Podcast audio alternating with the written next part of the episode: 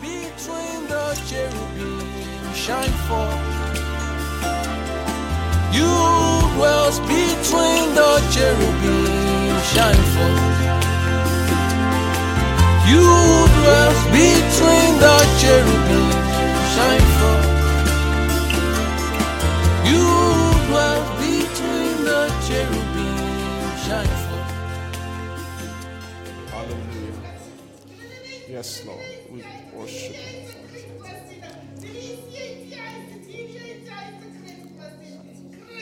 Hmm. Yes. Glory to God. Hallelujah.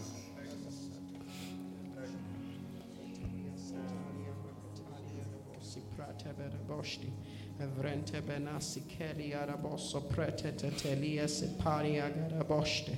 Elivre ti me kios itali arabadaboso prete li me keteri anamosti kate biosi vanti agarosta. Prete telia me keti me kio te kete me keto te kete mati ate vanti ala make you to bless. Evren to make you have empathy avronte le me blessed. Evrante mio kezenti ve mekete from me to bless. Fem mio for me to bless. I'm the blessed. I am blessed. I am the blessed one. I am the blessed one. And I have come to bless.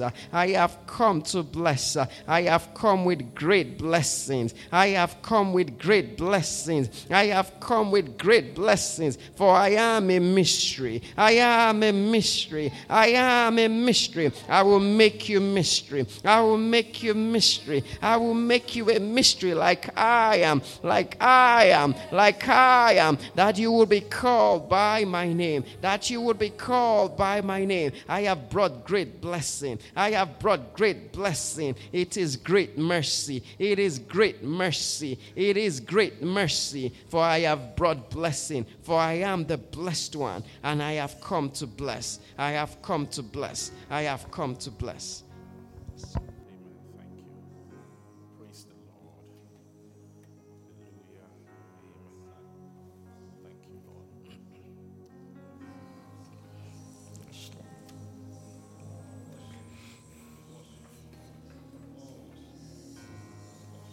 Jesus.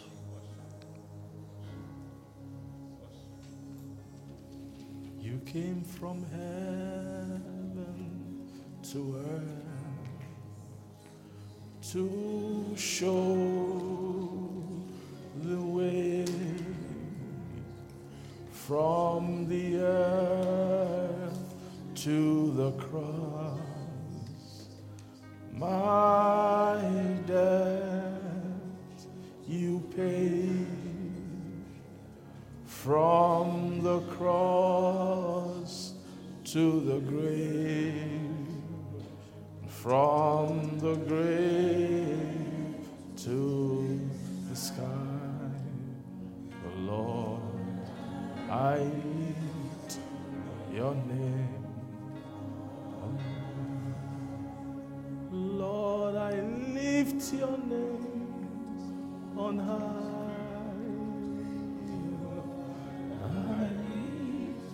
Oh Lord, I love to sing your praises. I love to sing your praise. Oh, I'm so glad you're in my life. I'm so glad you're in my life, and I'm so glad you came to save us. So glad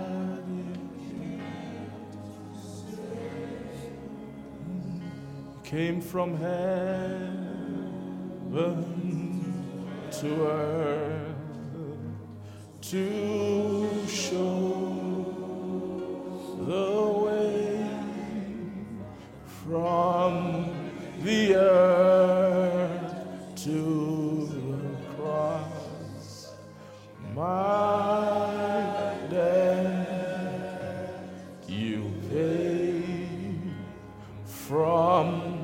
the cross to the grave, and from the grave to the sky, Lord, I lift your name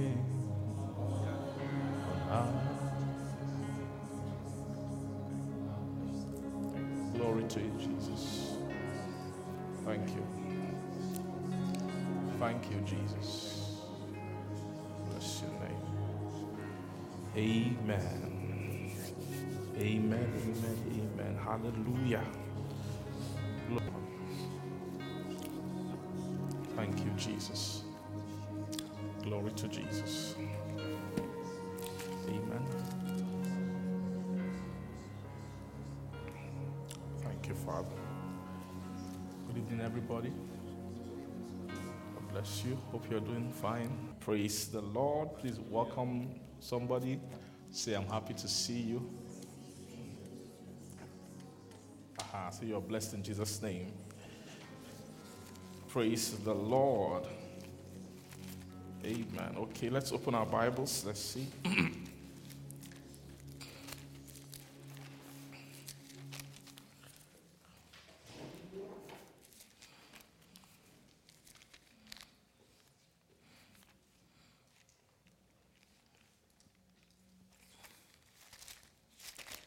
Let's see First Timothy.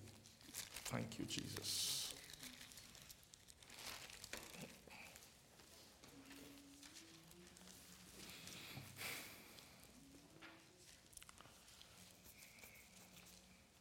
Amen. Is there a way to summarize? I um. Praise God. Last Wednesday, Do you any of you remember what we taught last Wednesday? You remember? Okay, you want to summarize it for us? Give give it to Wesley, Wesley please. Quickly.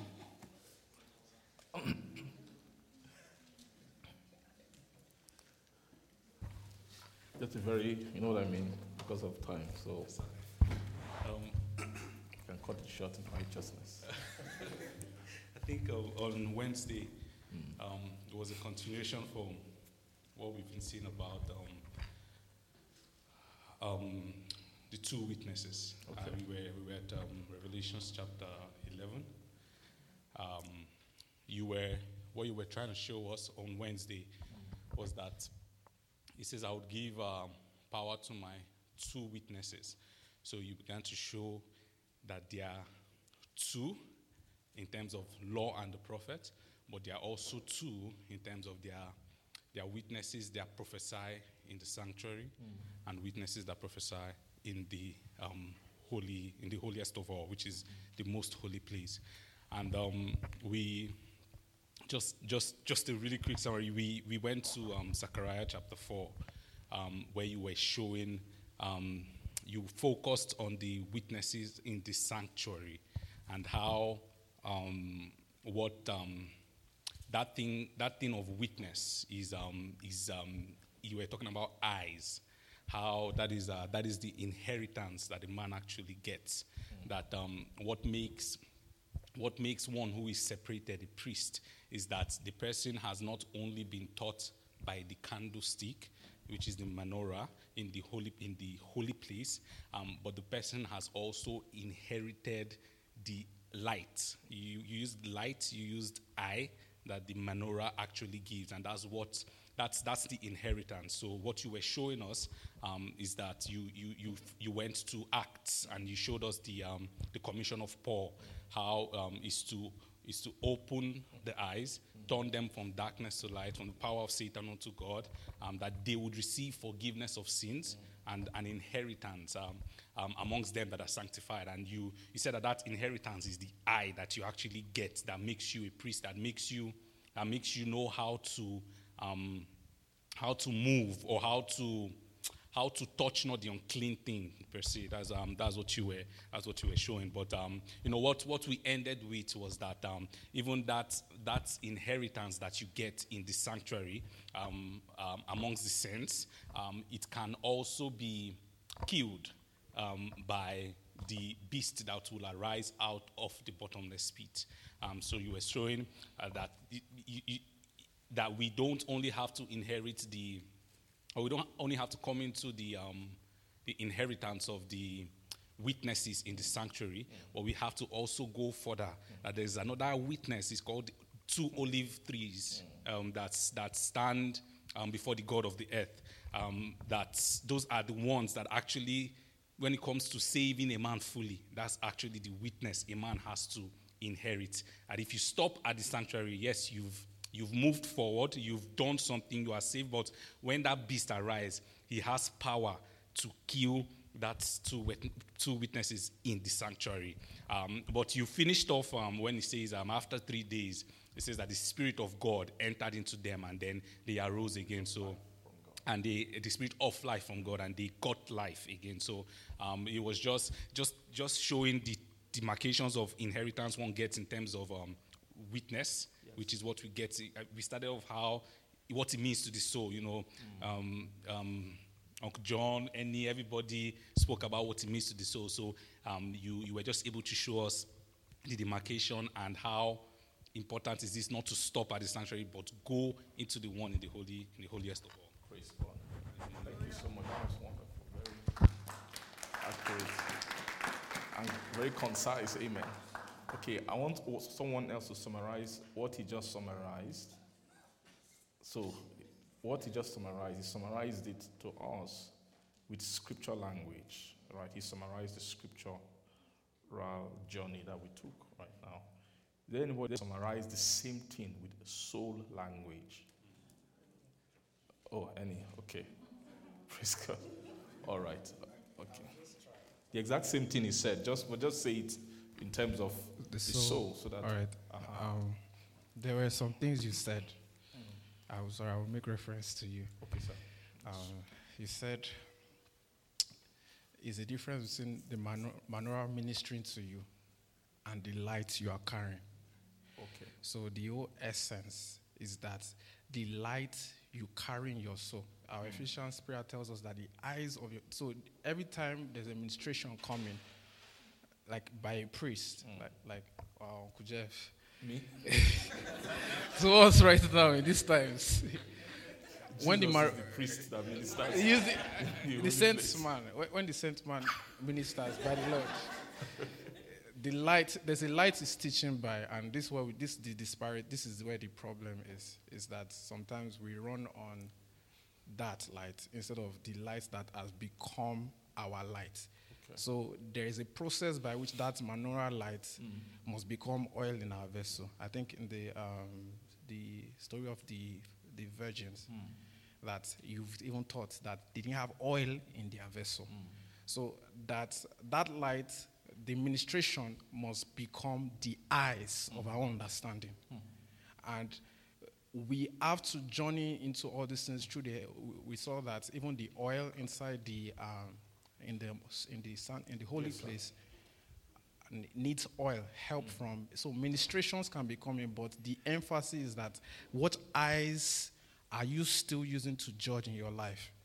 Uh, In in um, he also said in Paul um, when Paul's commission, he says saving him from the people, and um, um, from the people which he will send them and onto the Gentiles. So but we know that those two people, those peoples are people that use a type of light. Mm-hmm. So in the end of the conversation, I, I, I'm, I can just stay in this place because I, I feel like in terms of soul, mm-hmm. soul conversation, the emphasis for me was that that beast, that seven heads, if you are just a saint that has the eyes mm-hmm. of the holy place, you might not be able to withstand his wiles. You need a higher, you, you need your eyes to be upgraded by more help or ministrations from, from the Spirit. So I, I feel like that was the only little. Yes. Okay. Yes, sir. Sorry, sir. Any open the door? That- I just like to. You have to walk through. Yes, sir. Who are you not to walk through that door? If any has opened he, he he spoke about um, I, um, but I remember one of the things he spoke about on Wednesday was that every man is born um, with an eye, a regular eye we used to use, and uh, you were demarcating between the light in the court, which is the sun, which is what every man is governed by, um, and then there is one in the holy place, which is the one priests are governed by, and that um, I think when you were speaking about eye, like Jesus said that the light of the body, he said that the body is the heart, that the light is the eye, and that is what men generally lives by, and that um, you know the God of this world, He has taken over some things and He has He has imparted onto um, He has given men specifically the eyes that He wants them to use to live. So no matter what man can do, man is living by a specific kind of light or eye.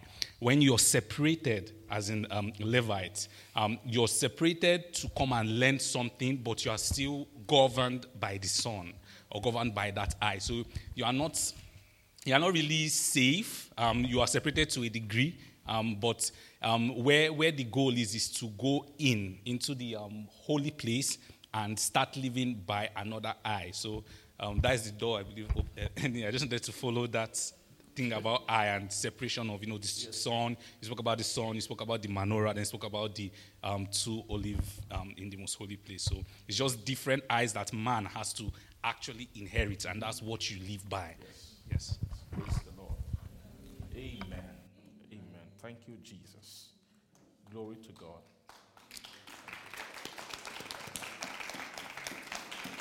Thank you, Father. Um, okay, I, I, want us to look look a bit more at um, the that that inward eyes, the the inward eyes of the soul, and let's see if we can. Um, that's what I'm just sensing in my heart to um, the Lord can help us to add more, maybe a bit more description um, of, of that inheritance, praise the Lord, um, within, within our soul. Amen. Um, hmm. Let us read. Thank you, Jesus.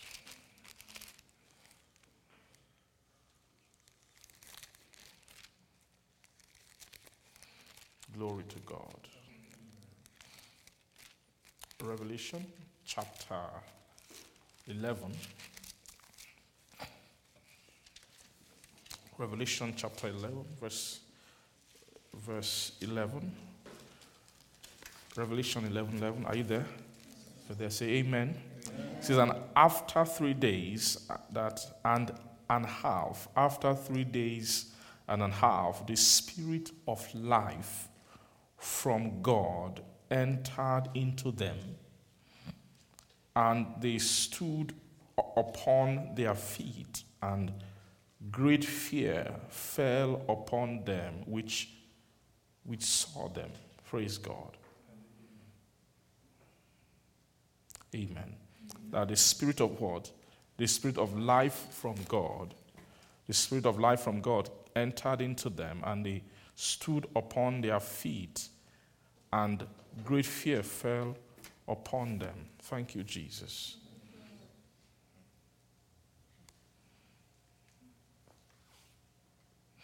Now, so this was, this spirit of life that came into them was another, you can call it like another spirit, right? Before, um, when they the life which they had before, because if they were killed, there was a life they had before, right? And the life which they had before was also, um, it was also a spiritual life, or it was a life according to a spirit. Praise God. It was a life according to what? A spirit. And in fact, it was that life that was the it was the, the generator of their prophecy. Right? Remember when John went into worship before the angel, the angel said, Do not worship here, but rather worship God. For he said that um, one place he said that we have your brethren, the prophet, and of them that have what the testimony of what? Of Jesus. Praise God. And then he, he said that the, the testimony of Jesus also is the word spirit of prophecy. That the testimony of Jesus is the spirit of what? Of prophecy. So so these um, four living creatures. Sorry, what am I saying? These two witnesses. Praise God. These two witnesses, they were, um, they were prophets. You can see that they are prophets actually. In if you go to verse three, he says, "And I will give power unto my two witnesses, and they shall prophesy a thousand two hundred and threescore days, clothed in sackcloth." Then he began to speak about who they are. So these two witnesses are, so they are prophets. So and of course, every every prophet is a carrier of spirit. Like the main purpose of give of prophecy is for the giving of spirit or for the transfer of spirit. Amen. And so, and prophecy is also generated by a spirit. Praise the Lord. So, what, when, when, what our angel said is that the testimony of Jesus is the spirit of prophecy. So, the, the testimony, the testimony is the spirit of prophecy. So, whenever you see prophet of the testimony prophesying, they are actually prophesying by a spirit. And that spirit which they are prophesying by is actually the testimony of which they are prophesying. So the testimony is actually a spirit. The testimony is a spirit of prophecy. Amen. Now, it's very clear that these witnesses are witnesses of a testimony. Every, every witness, the word witness, a witness is somebody who gives a testimony. Even in the court of law, right? That's the same thing. You receive testimony from a witness. A witness is that which he who testifies of that which he has seen. What he has seen is what he testifies. Praise God. So these two witnesses is very clear that they are they are holders of a testimony. Right? And so out of that testimony, that testimony which they hold is the spirit of their prophecy. Aha, you see that? So the testimony which they have, the testament which they have, is the what? Is the spirit of their prophecy. So in summary, their, the, the, the their prophecy um, has to do with it has to do with the okay let, let's let's keep tracing the word. Testimony testament test witness is when someone is a witness two witnesses they are witness to a testament right? Because if the witnesses give testimony then what they are testifying what they testify is a testament. Do you agree? So if witness give testimony, what they testify is a testament. And then also we know that a testament, when a testament is then received by somebody, it becomes a covenant. That's why they exchange New Testament or New Covenant in the Bible. New Covenant or New Testament. New Covenant or New what? Or New Testament. New Covenant or New Testament. You see that exchanged in the Bible. Praise God. Then the Lord said, when He was giving the new, the, the, the, in the, in the, um, in the Lord's Supper on the table, the communion table, He said that this is the New Testament in my blood. Right? The New Testament in my blood, or if it's the New Testament in my blood, it's saying it's the New Testament in my life. Are you seeing that? So it's very clear that what what blood contains is life. Right? And if blood contains life, and then and blood means, and Jesus said blood contains testament. It means that life is testament, or testament spiritually means the record of life. Does that make sense? Is that, is that acceptable? Is an acceptable flow of logic scripturally? Praise God. So it means that the so it's very clear that the spirit of life from God is the spirit of a testament from God. Right? The spirit of life from God, which came into them, is the spirit of a word, of a testament, or the spirit of a testimony from God. Which means that what happened to them when they were, when they were raised up is They were rising into another season of witness or another season of prophecy. Are you seeing that? Because of the receiving of a, another spirit. Praise God. Or the spirit of another life. The spirit of life from God. Praise God. So, if you want to put scriptures together, then I would say that the what what left them when they were killed was also was the spirit of another life. Right, which is which which you, with your scriptural education, you know that it is the spirit of life in Christ, which Romans chapter 8 spoke about. Right? The, the spirit of life in what? In Christ is what and, Roma, and, and the way Romans chapter 8 put it, he said that the law, for the law of the spirit of life in Christ has made us free from the law of sin and death. So, so it means that what he is speaking about there, when he said the law of the spirit of life in Christ, the law is it also testament. Right? It's like saying the, the testament of the spirit of life in Christ. Do you agree with me? The testament, testament of the spirit. So that law of the spirit of life in Christ is the law is the law or is the law that is behind the prophecy which these two witnesses have in the holy place. So you can see two there are two spirits here in Revelation chapter 11. Two spirits. One spirit that can be overcome, another spirit that cannot be overcome. Praise God. One spirit, an awesome, wonderful spirit. That's the spirit that the Gentile conversation came and found and ran away, went back, said, Look, this one, there's something else here that we can't really, we can't really comprehend. When, when the Gentiles come with the argument, the argument fall. That spirit, the spirit of, of life in Christ, is a standard against worldly arguments. Praise God. That in the time of this prophecy, anybody that wants to hurt them, praise God. Let's see that in verse, verse 5.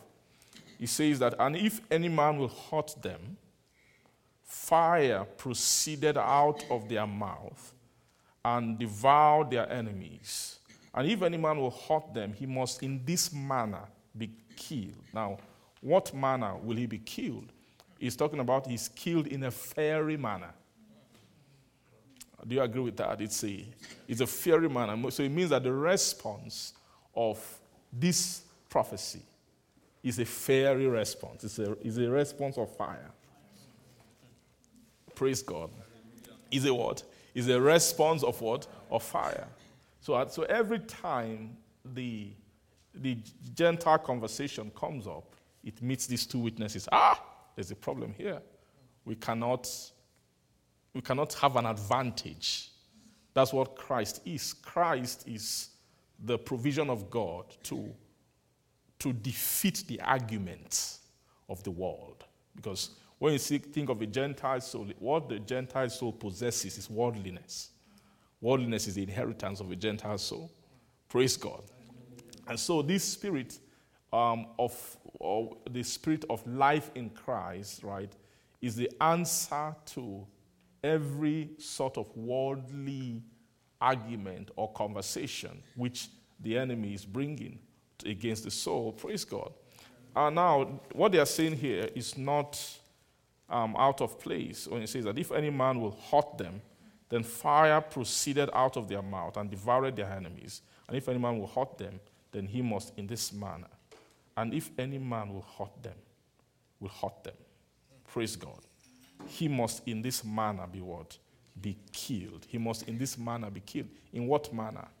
In, the, in the with the it's through the it's through the release of a fire. Are you getting what I'm saying? It's through the, the protection of the protection in Christ is the is the re, is the release of a fire. Is a kind of a fire. Praise God. So that spirit of the spirit of life in Christ is a fiery spirit. It's actually a born in spirit. Praise God. Um, amen. Praise the Lord. And see, verse 4, verse 4, it says that these are the two olive trees and the two candlesticks standing before the God of the earth. So it's very clear then that the fiery aspect is talking about the, the, the ministry of the witnesses in the holy place. Right?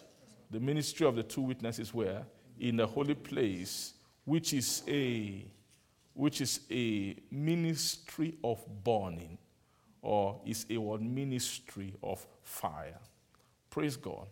So it means that, that the Spirit of Christ is the spirit of, of a fiery prophetic response in the heart, is a fiery word prophetic response in the heart to consume anything that is worldly, to consume any worldly conversation that comes to the soul. Praise the Lord. Now, I want us to look at this. I'm seeing two spirits here, right? This spirit of the law, the spirit of life in Christ, and I'm seeing the spirit of, of life from God.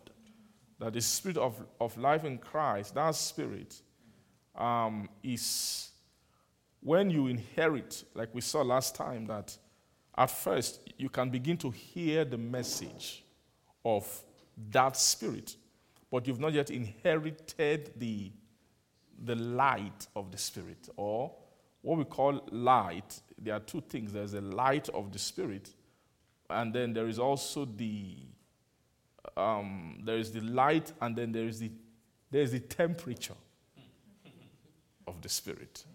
That's, that's the thing with fire. Fire can do, do two things. Fire can give light. Fire can also burn. It can also consume. Praise the Lord.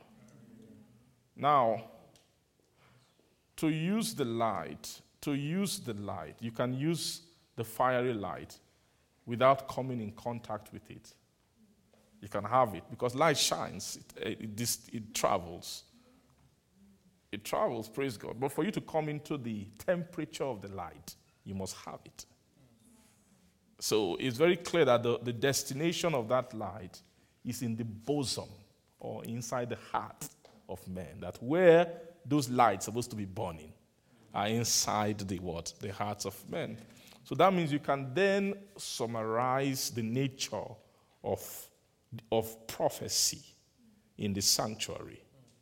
That the nature of prophecy in the, cha- in the sanctuary is like is a burning flame, or the prophetic nature in Christ is like a burning flame in the heart of a person.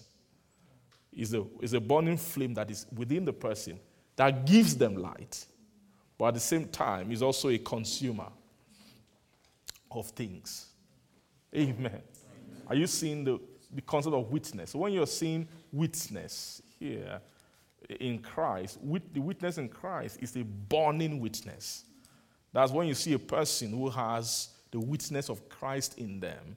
The son, they can't, they, you can't have the witness of Christ in you without a fire burning on the inside of you. Those are the two things that characterize somebody who has witness. They have eyes that can see, and they have this that sees a particular way and they also have a fire burning on the inside. Praise the Lord. Are you getting what I'm saying? Aha. So that flame which is burning on the inside um, is, the, is the fire of the, of the Spirit of Christ. The fire of what? Of the Spirit of Christ. The fire of the Spirit of Christ the fire of the Spirit of Christ is the defense in the heart against anything. Let's read this place again. It says, and verse 3, he said, I will give power unto my two witnesses, and they shall prophesy a thousand two hundred and threescore days, clothed in sackcloth. And these are the two olive trees and the two candlesticks standing before who? The God of the earth. And if any man will hurt them, Fire proceeded out of their mouth and devoured their enemies. And if any man will hurt them, he must in this manner be killed. Now, this attitude of verse 5, it seemed like a very, very hostile and violent thing. Praise God. But when I'm saying fire, you're saying, ah, what's this pastor saying now? I should carry out a fire inside. We're trying to quench the fire. That's, praise God. So what's that fire inside us that they've been trying to quench since? Uh, we are saying, what about, what fire is this? But this fire is not talking about fire to consume your brethren when they offend you. praise God. Amen.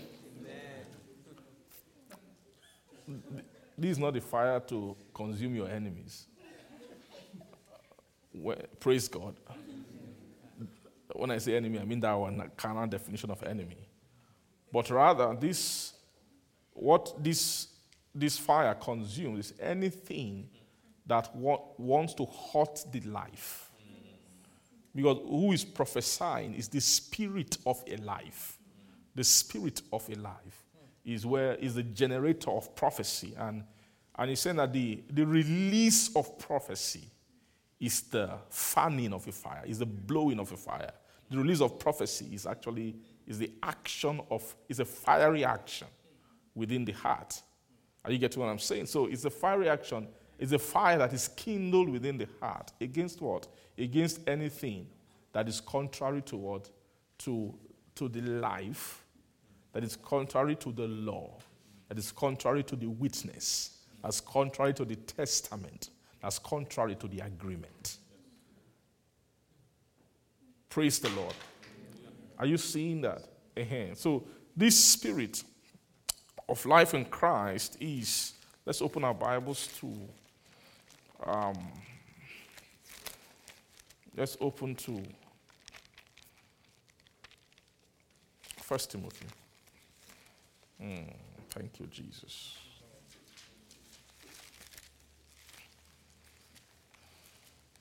Let's see. Before First Timothy, let's let us see First Peter. First Peter. Praise God. First Peter chapter 1, if you're there. If you're there, say amen. amen.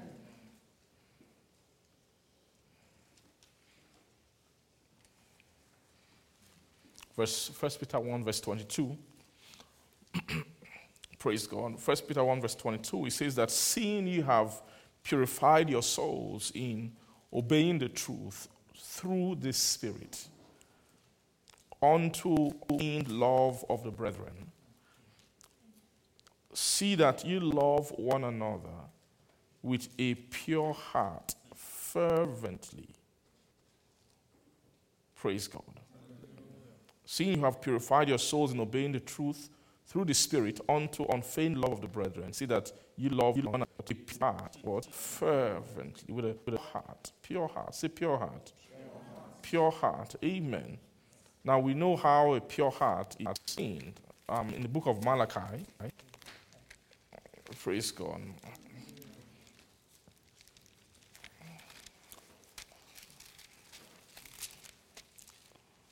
Malachi chapter 3. Malachi 3, verse 1. Praise God. If you're there, say amen. Behold, I will send my messenger, and he shall prepare the way before me. Whom you seek shall suddenly come into his temple, even the messenger of covenant, whom you delight in. Behold, he shall come, saith the Lord of hosts. That the word messenger of the covenant, it also means angel of the covenant. But it's very clear the messenger of the covenant is bearing a message of the covenant. So, and what is the message of the covenant? The message of the covenant is the message of the testimony because the, te- the covenant is the testament. Are you seeing? So it's very clear the, the messenger of, a, of the covenant is an embodiment of witness. Do you see that? an, when you say messenger of the covenant, he who is sent with the covenant, who is sent for the covenant. He's a messenger means that he's also a messenger is also a prophet, right? A messenger is also a prophet. He's also a sent one. He's also someone who, who should prophesy, who to speak concerning something, who bears the message, someone who bears the message of the covenant. Amen. Amen. Now, he calls him the this messenger of the covenant, he calls him the Lord whom ye seek. So this is the Lord, right? Now, the Lord whom you seek is talking about the Lord who is an embodiment of the summation of witness of the covenant. But not the covenant just anywhere, the covenant in inside his temple. Now, the temple of the Lord is not the most holy place. The temple of the Lord is the holy place. Right? The most holy place is the temple of God. Uh, praise God. So, when he's speaking concerning this messenger who will suddenly come into his temple, he's not talking about this is not the messenger who, who is going to come into the temple. You know, into the, in the sanctuary, there are two entrances to the sanctuary right? There is the entrance through the first veil. The first veil is an entrance, also an exit. Same thing with the second veil. The second veil is also an entrance and an exit too.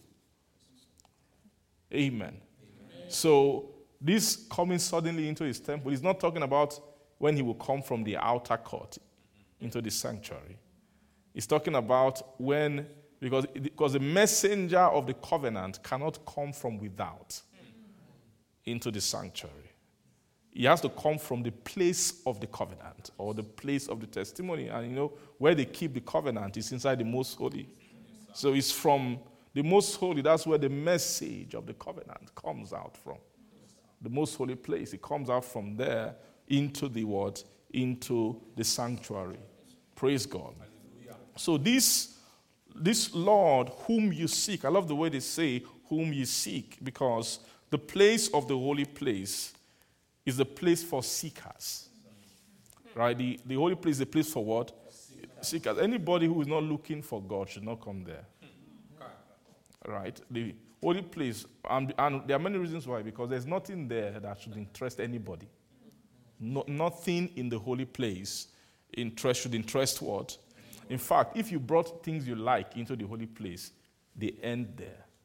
In fact, the, the, the, school of the holy place is to, is to remove and swallow up all the things that you love. All the things that you, you love. And before anybody graduates from the holy place, they must make sure that not one thing that you love is left with you. I'm very clear what men love are unclean things. No man loves anything that is clean. Praise God. I'm talking about the natural love in our soul. Our natural love is affinity to uncleanness. That's the evil that has been done on earth to men. That men love uncleanness so much. And so, that place of the sanctuary, the place of the sanctuary, um, or, the, or the place of the, or what you call the holy place, is the realm for seekers. It's a realm for seekers. It's the place of waiters. It's also the place of mourners. are you seeing that? It's a place of waiters, is a place of seekers, is a place of what? Mourners.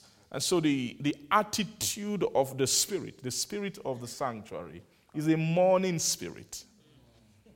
Mourning, not, not mourning as in day, mourning. Mourning, M O U R N G. Um, is a, is a mourning, is a weeping spirit. Is a weeping spirit, is a mourning spirit, is a, is a seeking spirit. So those people who are in the sanctuary, people of the sanctuary, are um, the sign of holiness or sanctification is when the soul has been empowered to seek God. Amen.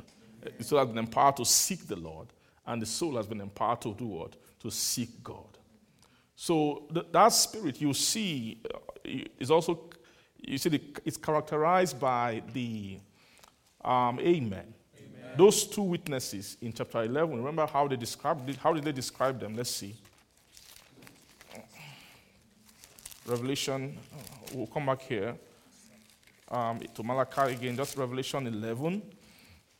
In Re- Revelation 11, verse 5. Okay? Praise God. Verse 3 says, And I will give power unto my two witnesses, and They shall prophesy thousand two hundred and three score days, clothed, clothed in sackcloth. Now, what is sackcloth for? It's for mourning. Praise God. Sackcloth is what you, you have to take off all your nice jewelry and everything when it's time to mourn. It's not a celebration time. Praise the Lord. So, these prophets, these witnesses, are witnesses of sackcloth. So, they are, they are witnesses of mourning that the, the, the purpose of their witness, or the character, the nature, the attitude of their witness is, a, is the witness that comes to seekers. Praise God. Those who are seekers, those who are mourners, those who are wailers, those who are, who are weepers, who are, who are, are is also the, is the spirit of Zion. Right? You know, you know, Zion is actually a mountain of, of mourning. Zion is not a mountain of celebration. There will be a celebration after. After Zion. After Zion has been climbed and after, after the journey of Zion has been taken by his soul. And after that time, the soul will then enter, in, enter into the realm of joy, into the joy of the Lord. Amen. But the mountain of Zion is actually a mountain of, of man. Every stop, step in Zion is a, is a step of mourning and is a step of weeping. Why, why mourning and, weep, and weeping and sackcloth? It's because the mountain of Zion is the mountain instituted to remove the filthiness of men. When they, when they call it so, come and climb Zion. And that's the call. When they, when they say, hey, come and be sanctified, they're just calling you, come and climb the mountain. It's through climbing a mountain you get satisfied. Sanctified, sorry. Every step on the mountain of Zion is a purification, but it's a painful purification because it, it involves the removal of things, the, the tearing of away of loves. That's the pain. The pain of sanctification is that tearing away of what? The removal of the love or the things that is soul has what? Falling in love with. Those things which are unclean, which makes the soul unclean. Praise the Lord. Hallelujah. Hallelujah. So in Zion, Zion, amen. Zion, Zion. Thank you, Jesus. Praise the Lord. Thank you. To give unto them beauty for ashes. Isaiah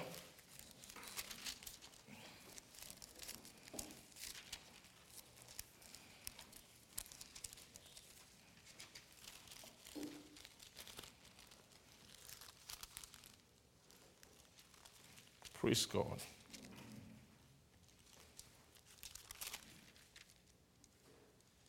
Chapter 60. What, what chapter is that now? 61. Isaiah 61. Praise God. Let's see. Isaiah chapter 61. Amen. If you are there, say amen. amen. Isaiah 61 Thank you, Jesus. From verse 1, it says, The Spirit of the Lord, of the Lord God is upon me, because the Lord hath anointed me to preach good tidings unto the meek. He has sent me to bind up the brokenhearted and to proclaim liberty to the captives and the opening of prison to them that are what? Bound. Oh, praise God. Then, verse 2 to proclaim the acceptable year of the Lord and the day of vengeance of our God, to comfort all that, comfort all that mourn. Praise God. Now, he's anointed. Say anointed. anointed. Now, it was very clear that this person who's anointed is the Lord. Yes. Right? He's the Lord who is anointed, or this anointed Lord is the messenger. Hmm? So, the messenger of the covenant is he who has been anointed to preach he has been anointed to preach. He has been anointed to preach good tidings unto the meek. And he has been sent to bind up the brokenhearted, to proclaim liberty. So, this liberty, which the Lord will proclaim here is talking about the first liberty which every soul must receive, which is the liberty which the law of the Spirit of life in Christ has is brings, which makes us free. For the law of the Spirit of life in Christ has made us free from the law of sin and death. Praise. Are you seeing that? So this this is talking about the ministry of the Lord of the Lord God or of the Lord to minister this, the law of the Spirit of life, which is the law of liberty. Like the, there's the law of liberty, then there's the perfect law of liberty.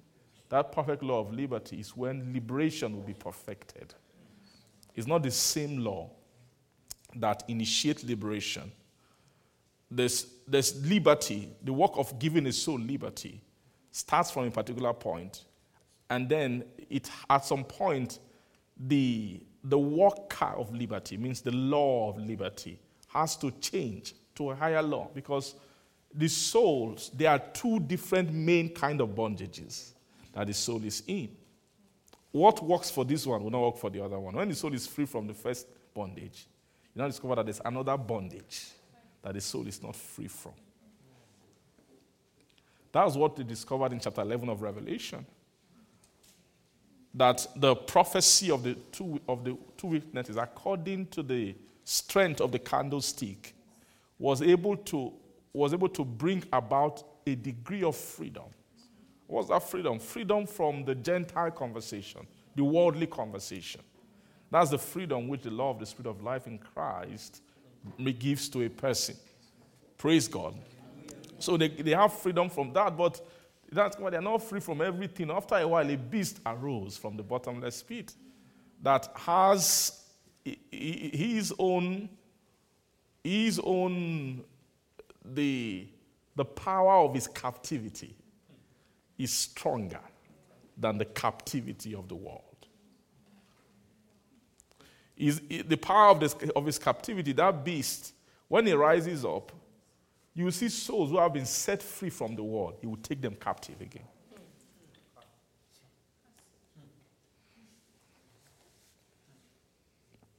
Praise the Lord.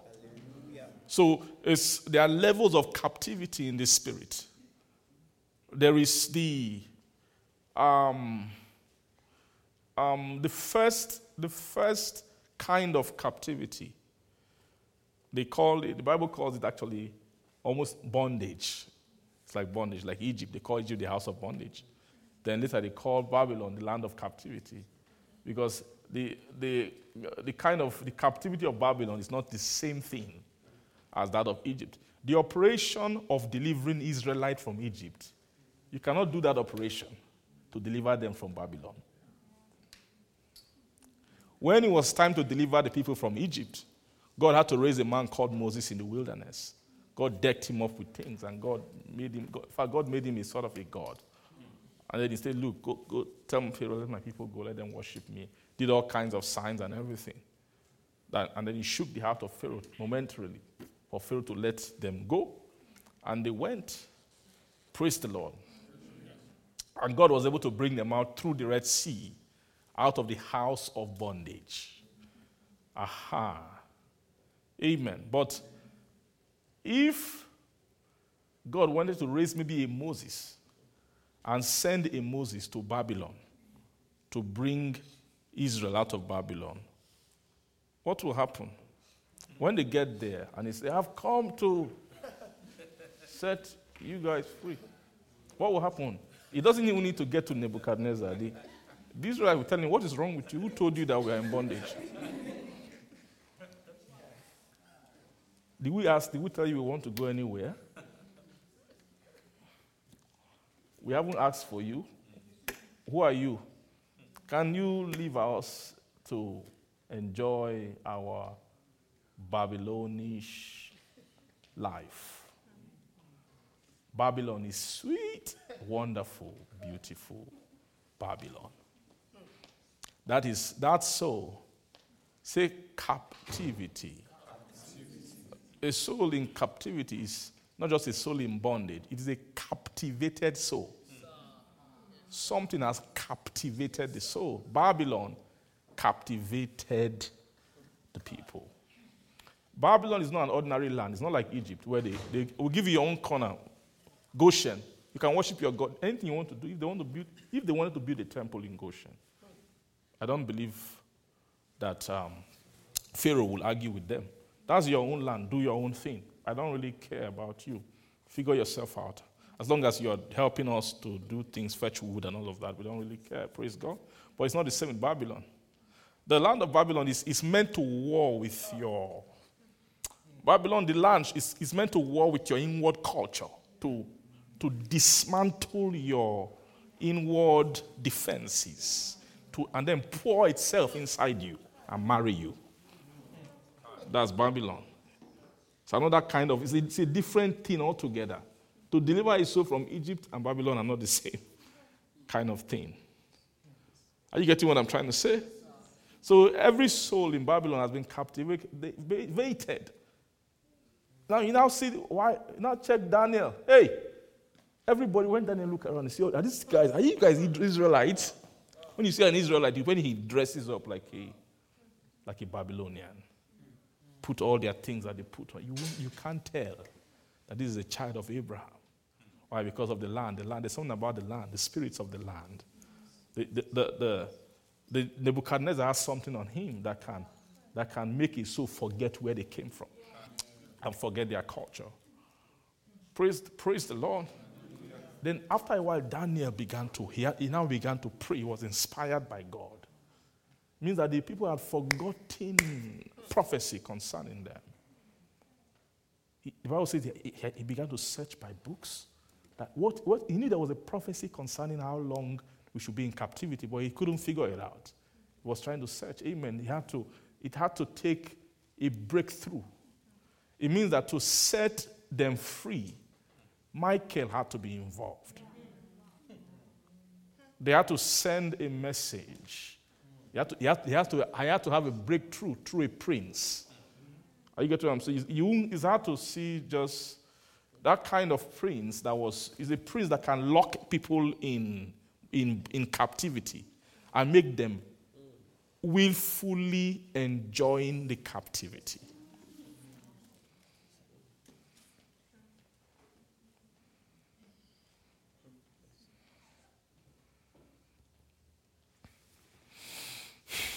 I love that, that chapter in the book of Psalms. Say when he turned again the captivity of Zion, they were like them that dream, dream. And I wonder why is it, why are they like them that dream, dream? Why? Huh? it means that, they, I mean, they were like them that dream dreams.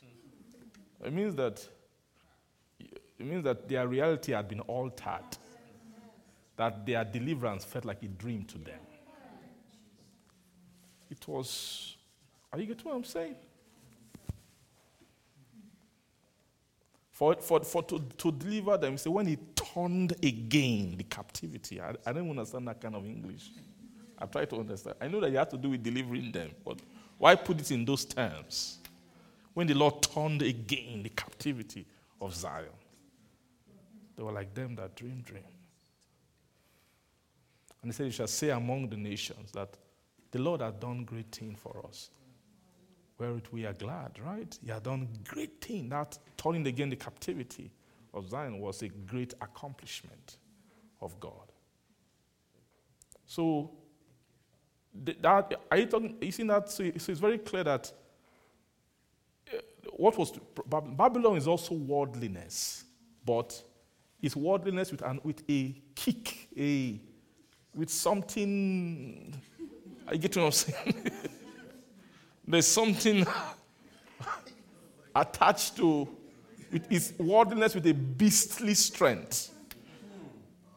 He's talking about, so he's talking about the, so the captivity of Babylon is captivity with another kind of captivity. That when you finish delivering his soul, you find that the soul is still a captive.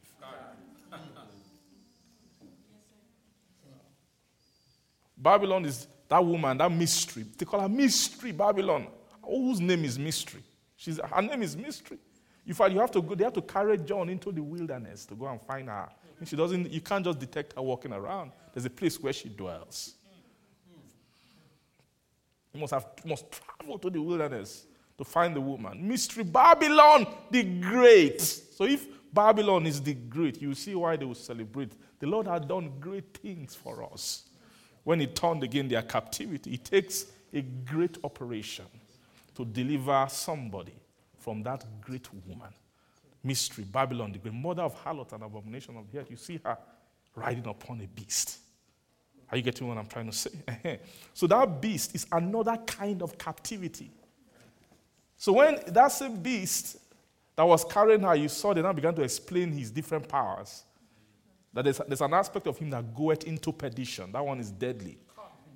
That's the one that arose out of the bottomless pit. And when he came and stood against the witnesses, ah! It means that there is a kind of enemy that when that those witnesses, when they blow their fire, what happened? He is not afraid of what? The fire, that fire.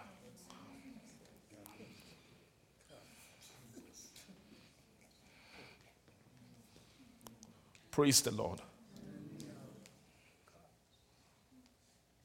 Amen. Thank God we are on the journey to freedom. and we will be free.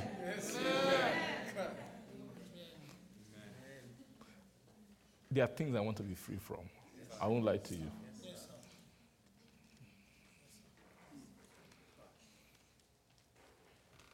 Some things you should see yourself in yourself and know that, hey, this beast should not meet me in this state, holding this thing.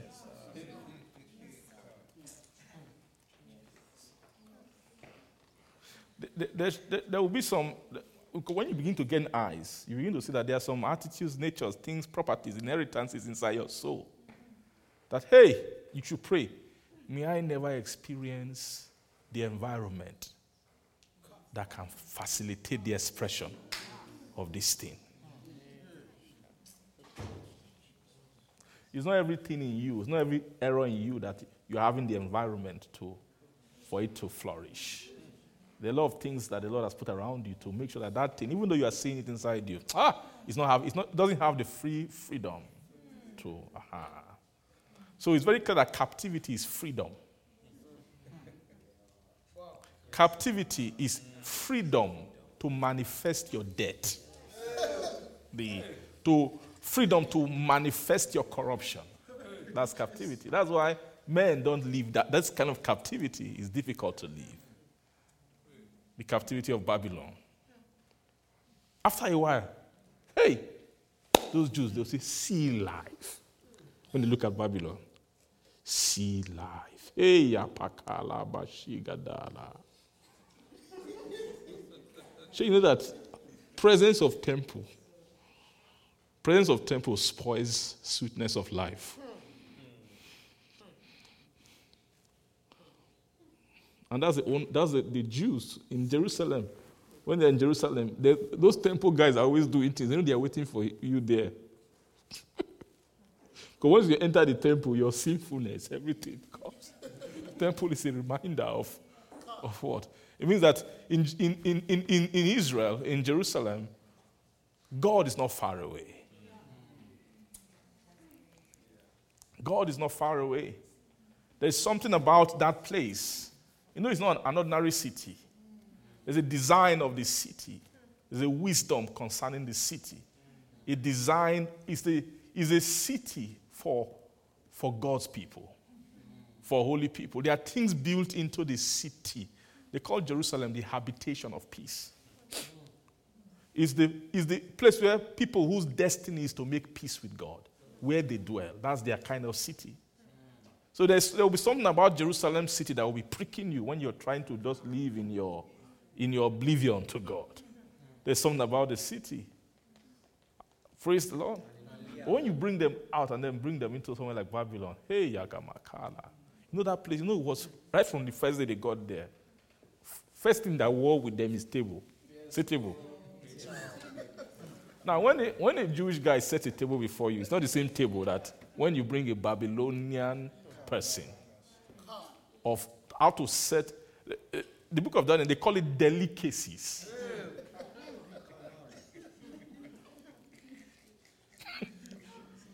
Say delicacies. delicacies. Thank God for those three Hebrew boys Shadrach, Meshach, and who? Abednego. They said, No, we will not defile ourselves. That was a strength. It wasn't just ordinary, right? It was a strength that God gave them. But Why just three of them? So you now ask yourself, have you ever thought about what about all the others? Was it just apart from three of them? Right? Means others eight. It's only three that said that we will not defile ourselves. So it means that they have finished the whole of Israel with table. You know, that place, thank God, the way the, the Bible wrote that story, looks like a very good story. Wow, they, they didn't defy themselves, but it's actually it's a sad story. What about all the others? Who, some of them, the first day they got there, the table won them. See, all this, praise God. so when you just see the table, some of them, they remove their Jewish cap.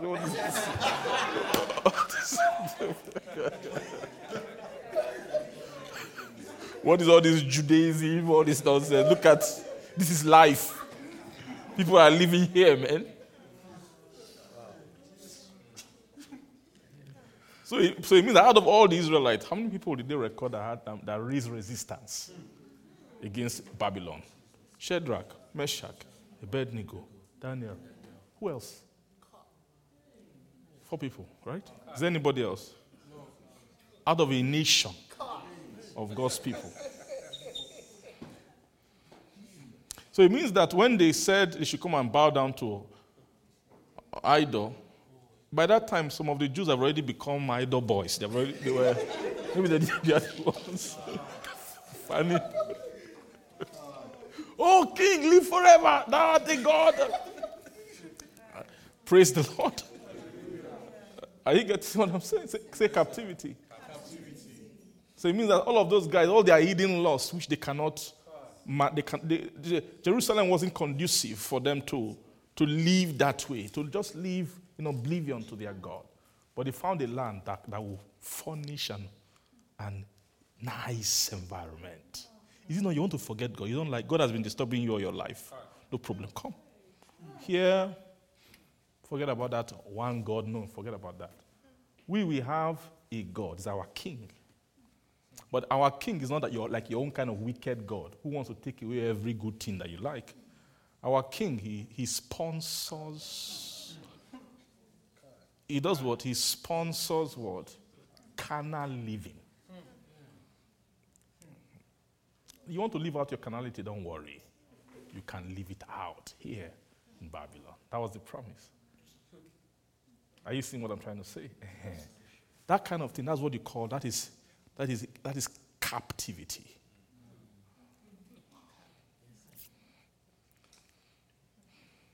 It's captivity that when you open the door, the person will be crying, Why do you want to take me out? I don't want to go home anymore. I love this place. It's a captivity that the person who is the captive is holding the key and they lock it from inside. Are you getting what I'm trying to say? Yes, now, my point is just this that every single one of us, we have seeds in us that have not yet gone yet that there is somebody coming who is ready to create the environment for you to enjoy that lust you've been hiding. If you don't get rid of it, if you're not able to burn it up.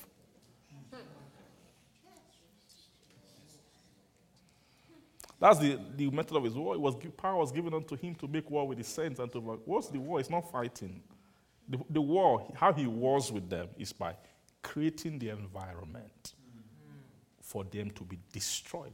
They will be getting destroyed and they'll be happy. They will throw parties. You know the kind of party that they threw when they, they killed the two witnesses. They began to give gifts one to another. Hey, ah, now I want you to see. Let's read that place. We'll come back here again.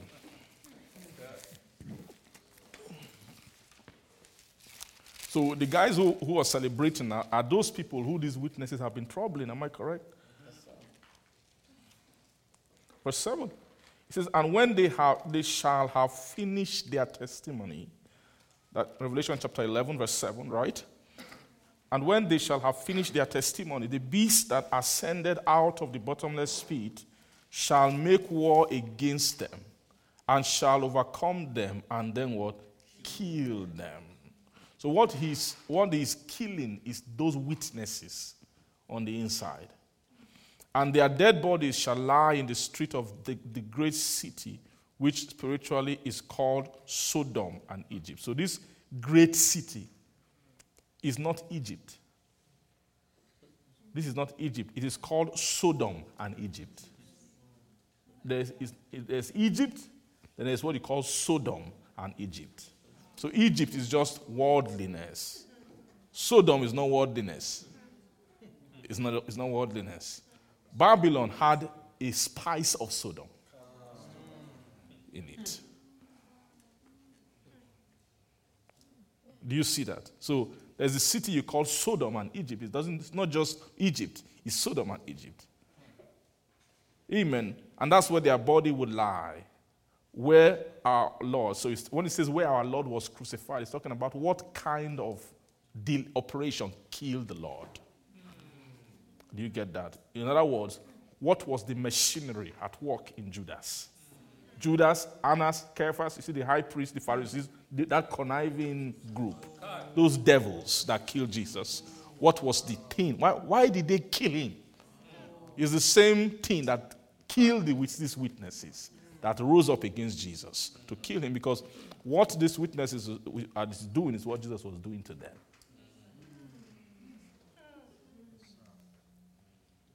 So, where the Lord was crucified, the Lord was not crucified in Egypt.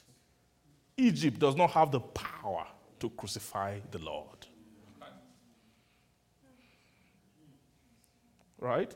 Egypt is not strong. If Egypt cannot, doesn't have the might to crucify the Lord of glory, but in a different kind of city, it's called, say, great.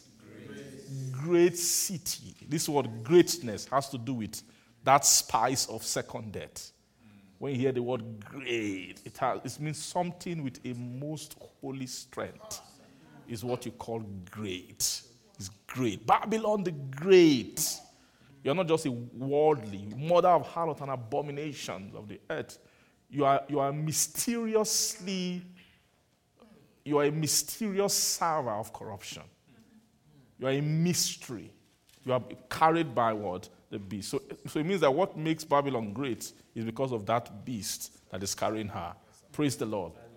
So he says that that and their bodies shall lie in the street of the great city, which spiritually is called Sodom and Egypt. Which is when it's spiritually is called, means that it's this is not just a physical city. It's very clear, of course, the Lord was not crucified in Egypt or Sodom, but he's talking about the spiritual term for a kind of city. Praise God. And they of the people and kindred and tongues and nations shall see their dead bodies three days and a half. Now, if all the people and kindred and tongues and nations will see the dead bodies. And they said that these dead bodies will, will lie in the street of the great city, which spiritually is called Sodom and Egypt. It means that in that city, it's not just one kind of people that are there. That in that city, that city is a city that has all kinds of people and kindred and tongues and nations. Means that that city is a place that has harvested all kinds of souls. Praise the Lord, from different kindred and tongues and nation. Praise God. And they will see their dead bodies three days and a half, and shall not suffer their dead bodies to be put in graves. And they, they that dwell upon the earth shall rejoice over them and make merry and shall send gifts one to another, because these two prophets tormented them that dwelt on the what? On the earth. Are you seeing? They will make merry, send gifts one to another. They will make merry. Send, it's talking about the celebration that they have after they've killed these two what? These two. So you are saying that this, this second captivity is not going to be something where, ah, they, we are crying. we are crying. Ah, why have they taken us to this place? You know where they were writing about the song by the rivers of Babylon? It wasn't in Babylon, it's by the rivers of Babylon. by the rivers of Babylon where we sat down and we there we wept when they remember. So at that point, they still had remembrance of Zion. Then it said, when the wicked who carried us away, they required from us a song. They, re- they rejected that requirement. How can we sing the Lord's song in a strange land? So the, the land still felt strange to them. Why? Because they have not really interacted with Babylon. They haven't, they haven't settled in Babylon. They were just by the rivers of Babylon. It's very clear the rivers of Babylon is to, is to make, make the soul flow into Babylon. To, to make the soul flow into Babylon. It's the rivers that want to make them flow. They are not yet flown into it. So they were still remembering Zion. Ah, they were saying, we cannot sing the Lord's song in this place. But I could come and meet them later when they've entered into Babylon. What will happen?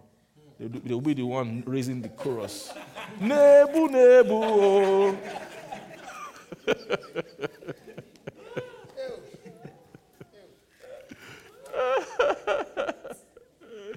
Praise God. I know they can sing. Jewish song. You know there's that Jewish song is, right? Hey, that Jewish kind of ah, ah, there's something about it. It's different. There's a Jewish, the Jew, there's a scale that they use to, that they, that they use for their song. It's different from when from Hillsong and all that. Praise God. No, thank God for Hillsong. Hillsong is good. We know what I mean. But once they start with that Jewish scale, hey, heaven has landed. There's nothing. You know what I mean? It's not. You don't have to take time to enter into the spirit. There's just something about their. Aha. Amen. There's something about an Israel soul that Satan likes. And someone who's, who is not an unbeliever, who, someone who's an unbeliever, being worldly is not as sweet to Satan as the savor that comes from a worldly Christian. The savor that comes from a worldly Christian, ah, is, is a delicacy to the devil. For a Christian to be worldly,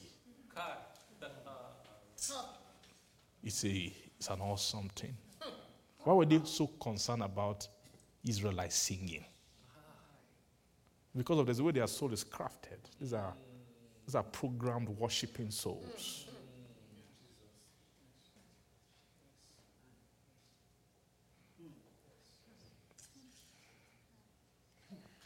Every Christian has the, the you have once, because once you are a Christian, it means you've been you've, you've come around the, the, the tabernacle, come around the. There's something about say church. Church does something to people. That if you're around the church and you don't you don't take care, you can be a choice instrument for Satan. You can be a choice word instrument. But that will not be your case in Jesus' name. Thank you, Jesus. So that, that Isaiah 61, it said, The Spirit of the Lord God is upon me, because the Lord had anointed me to preach good tidings unto the meek, and he had sent me to bind up the brokenhearted, and to proclaim liberty to the captives, then the opening of the prison to them that are bound to proclaim liberty. You know what liberty is now. Amen. Verse 2 to proclaim the acceptable year of the Lord, and then the, the, the day of vengeance of what? Of our God.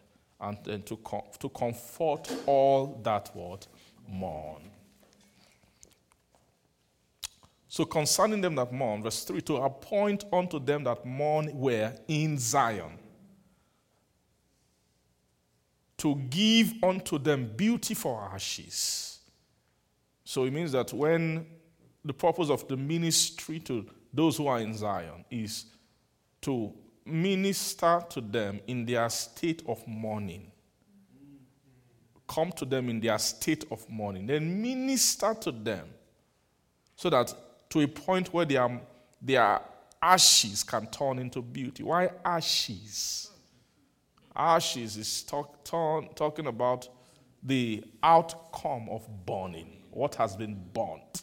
Says Zion is a place of burning, where things must be burnt out of the soul.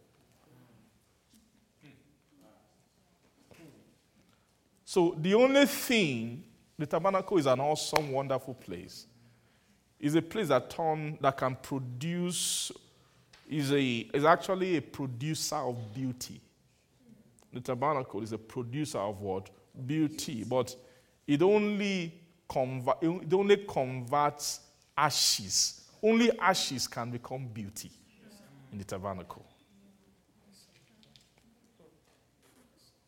Means that for a soul to be to, to receive the ornament of beauty, to be beautified by the tabernacle, things must have been burnt up. When you say, okay, it's, it's ashes that you trade for beauty. You trade ashes for beauty. They don't take beauty and, and beautify a corrupt soul. A soul that is corrupt, that is still having its uncleanness, can never receive beauty from the Lord. For it's only ashes means you must have, for it to be ashes means that sanctification has, has happened. The, the things have been burnt up. Things, everything that can be consumed by fire must have been consumed by fire. Then you, you now see ashes. So you, you see, in the tabernacle, you see the journey of the fire. You move from the, you first see just a light, menorah, which is giving light. From there, you now move. When you are getting closer to the veil, you now see an altar where you find coals. What, you, what, what do you see around coals? It's ashes. Right? means the residue of what has been burned. In fact, you must take from that place. Any high priest who's going to the most holy must pick what? Coals from there and take it with himself. That's one of the things he must carry. With incense into the what? The most holy place. Are you getting what I'm trying to say? Amen. So, what this minister, so this person who, this Lord God is the minister of the sanctuary, who will come and to appoint unto them that mourn in Zion, to give unto them beauty for ashes, the oil of joy for mourning. You see that? So it means that he must be a mourner. Only a mourning soul will receive joy. A, a soul that came in joyful from outside, you can't carry that joy to the most holy. You can't come in with your step, like you, praise God, from the courts and just dance like that into the presence of God. Because the, the thing that, say, say step, step, dancing. What configured the dance? The dance of the outer court and the dance of the camp is not a, is not a dance that is triggered by the joy of the Lord. It's the, it's the joy of other things. Now, what I'm trying to tell you is this you should enter the gate with thanksgiving and the court with praise, but that song and thanksgiving, you can't take that into the most holy. Because the what the, the step used to enter inside the court, are you seeing that step? By which you pass through the gates of praise and enter into the courts of God. Who is that guy coming? That guy who has done exploits. He might have cheated people. Amen. The basket is bringing with goods to come and offer. He, only God knows how he got them. Amen. You know what I mean? But with dancing and everything, and they accept it as long as you're with thanksgiving, with praise and everything, you are coming there to be purified, to give offering. But you can't with that that dance dance into God. Some souls want to do that. Some souls want to with the intoxication of new birth. Oh my God, this is my God. And then shady souls, crooked, weird souls who do shady things. You want to just come into the presence of God? No, you can't. After a while, that your dancing with which you enter the, the court, it must turn into tears at some point. The, most, the, the, the tabernacle is a place that sobers, sobers soul. It's not, not, for, not that God is a wicked God that wants to make you sad. It's not that. It's not that. You know, there's some atmosphere that it's not every Christian that can endure some atmosphere. An atmosphere where they preach word of sanctification, bring a, bring a, a Christian whose soul is one with chorus. You know what I mean by one with chorus? I mean,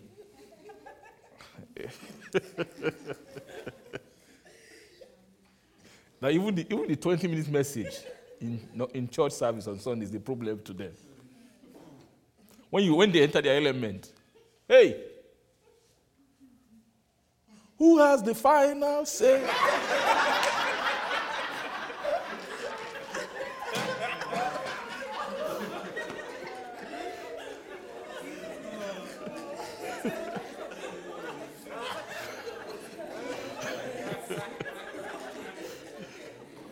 You know the, you know, you know the, the Christian I'm, I'm describing? Some of us, is, some of us were like that before.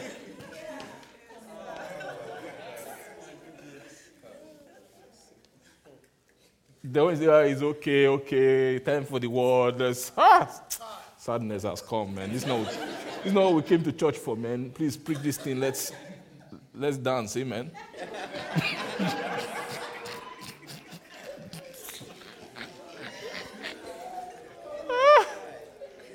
Hey, my God. I know church musicians are bad boys. you know. When they praise God. But when you now bring such a soul, imagine bringing that, such a soul to maybe meeting that of uh, praise God. You know, guys who are learning sanctification, their songs is different.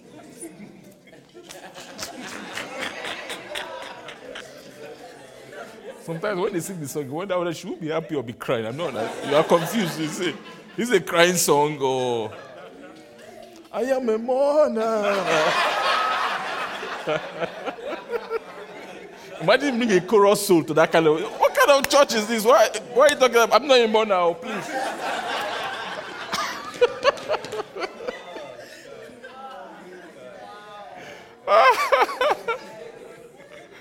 Praise God. Uh, Amen. Thank God for God. God, God will. God has to turn that. How must He change that rejoicing? Because you know that when you check, peel the layer, check inside the heart. Why is it dancing like that? Most likely, it's corruptible things. What is generating that joy with, with which they enter into the court are all the acquisitions from without. Things that are what they've, what they've acquired under the sun with the sweat of their brows and their face. They, what, they are bring, what is making them happy are the dividend of the cost life. The life which God is saying, from today, out of the sweat of your face will you eat bread. That cost toil and travail under the sun. The dividend of that is is making them joyful, and God is saying, "Nah, man, this is not this is not your joy. No, this. We don't. This joy is not acceptable. It's not every joy that's acceptable.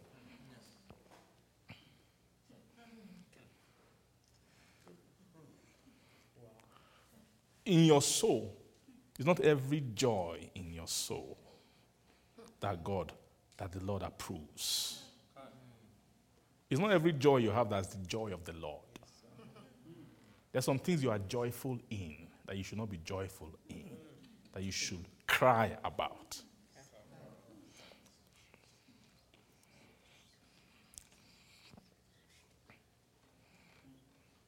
So, so you now say that it's not every joy that is strength. Right? It's only it's the joy of the Lord that is strength. Where they said that thing, in the book of Nehemiah. When he said the joy of the Lord is your strength, they were actually crying. Go and check it. When they began to read the law, hey, Whew. maybe they were very happy before. Well, you know, you know, guys that just came from Babylon. Yeah, yeah, yeah. They went to carry the same gyration, you know. They were all probably all gyrating. Yeah, we're now free. blah, blah, Babylonian soul and everything. You know, in, that's all they do in Babylon. They just gyrate all the time. Just party, singing, everything. Amen. Say Babylon. Kai. It's bad. It's bad. It's bad. That useless king went to Israel, took all the utensils they use in the, tab- in the tabernacle to serve God. He took them and went to go and convert them to party utensils. He brought them. He said, when he went to do his party, he said, Go and bring all the things we brought from the holy place and the tabernacle. And he began to do party with it, to drink wine and to, uh, with holy things. That's how God feels when we use our vessel for the to when we use our vessel to carry the wine of the world. When we are when we are carrying inward celebration about our about our corruption and our filthiness and corruptible things. That's what Babylon fosters.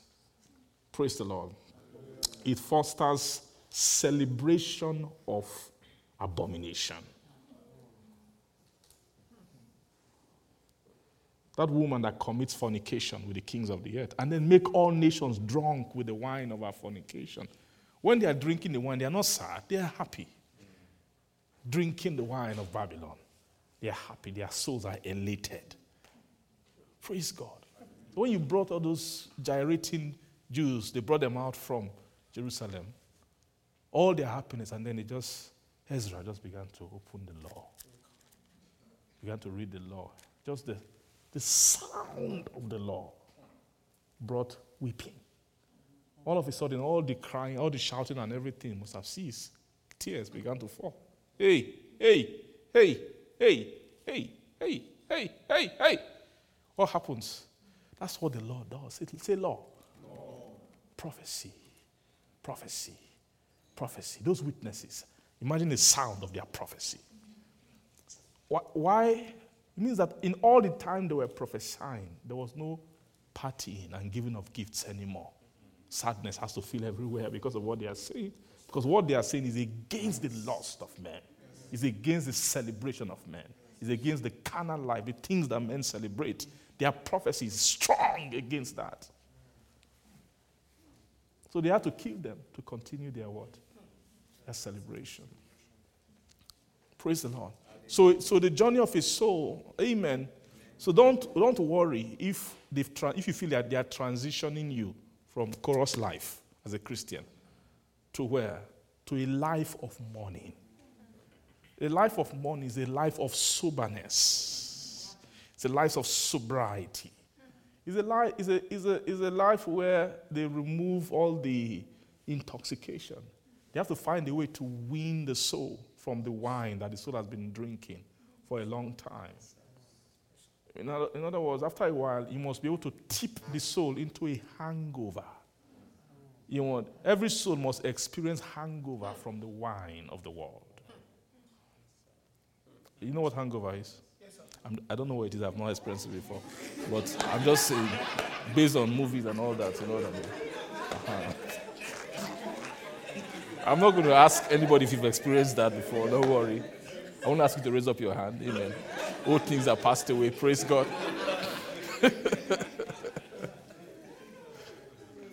Amen. But just based on, you know, what is a hangover? Hangover is withdrawal from alcohol, right? When you've intoxicated yourself so much, maybe over 90, drunk, and then laid flat and all.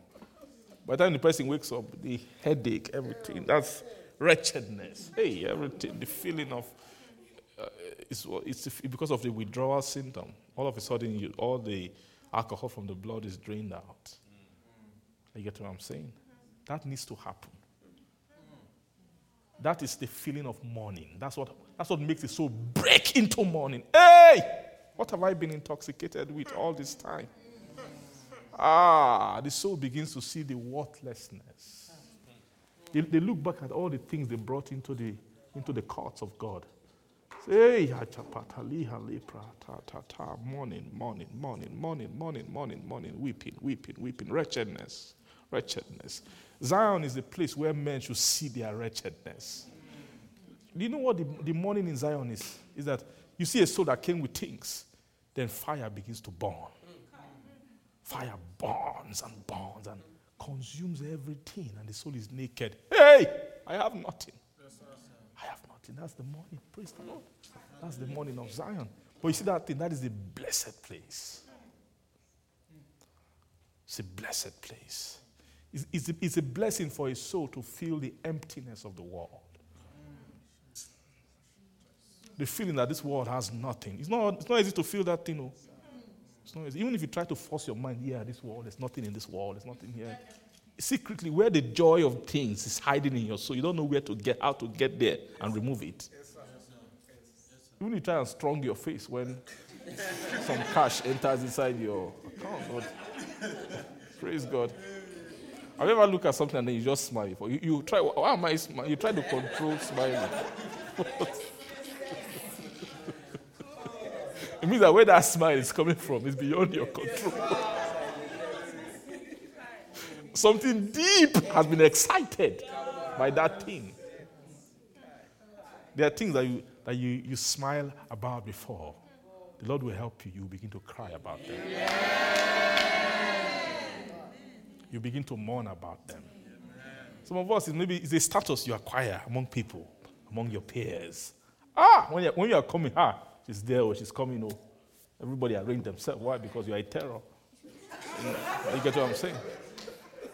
You know, when you, when you, are, when you, haven't, when you haven't cited sanctification, you'll be happy with that kind of thing because you know nobody can dare you.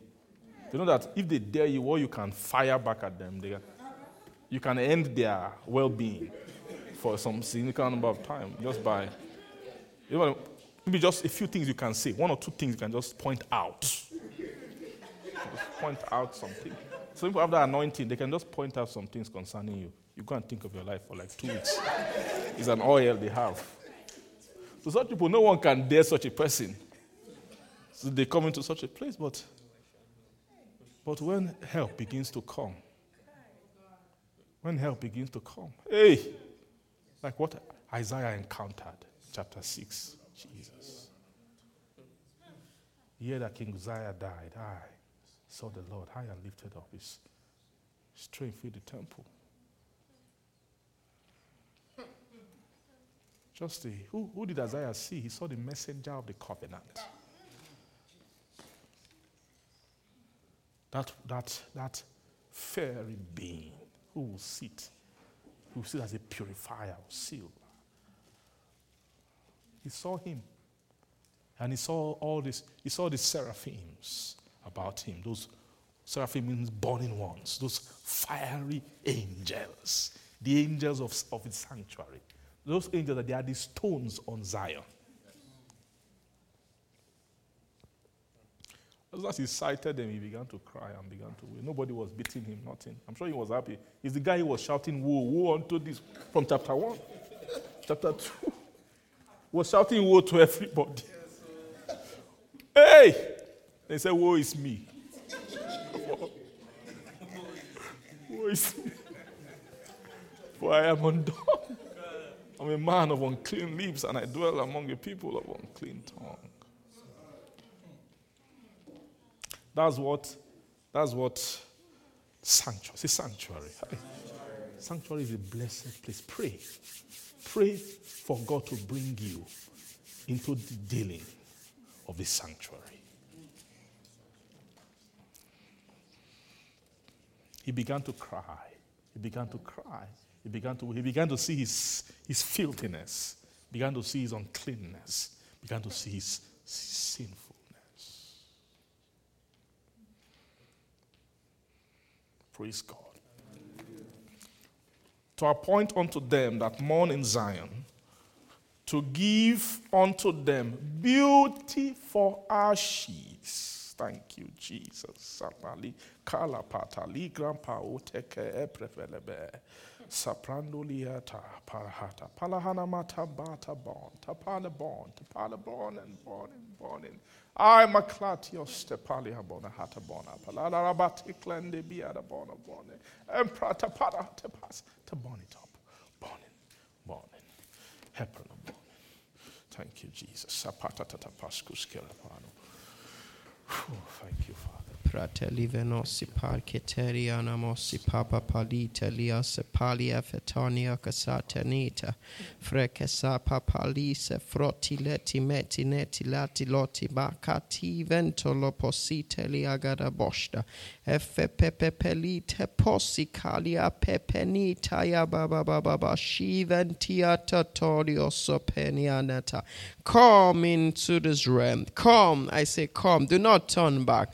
Do not turn back. Come into this realm for even in this realm i am with you. I am with you. I am with you. Come into this realm for this is my realm. It is my realm. Be comfortable in my realm. Stay in this realm for it is for the purification of your beauty. For it is my burning realm. It is my burning realm. It is my burning realm. It is how i burn. It is how i burn. I burn for to burn you. I burn for to burn you. I burn and burn and burn to burn you anew. To burn you anew. To burn you anew. I am burning. Come into this realm. It is open. I have come to many many many of you into this realm. Allow allow the fire to burn. Allow the fire to burn. Allow the fire to burn. For you see the things that it ought to take away cannot be compared to the glory that awaits you when you pass through this fire.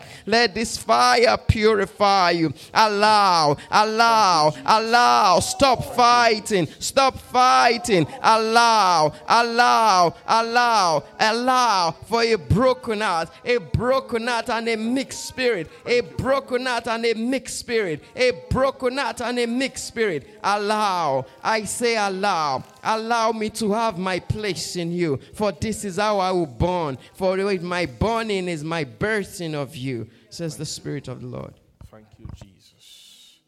Amen. We'll come into this fully. In Jesus' name. Amen. To appoint unto them that mourn in Zion, too, to give unto them beauty for ashes, and the oil of joy for what?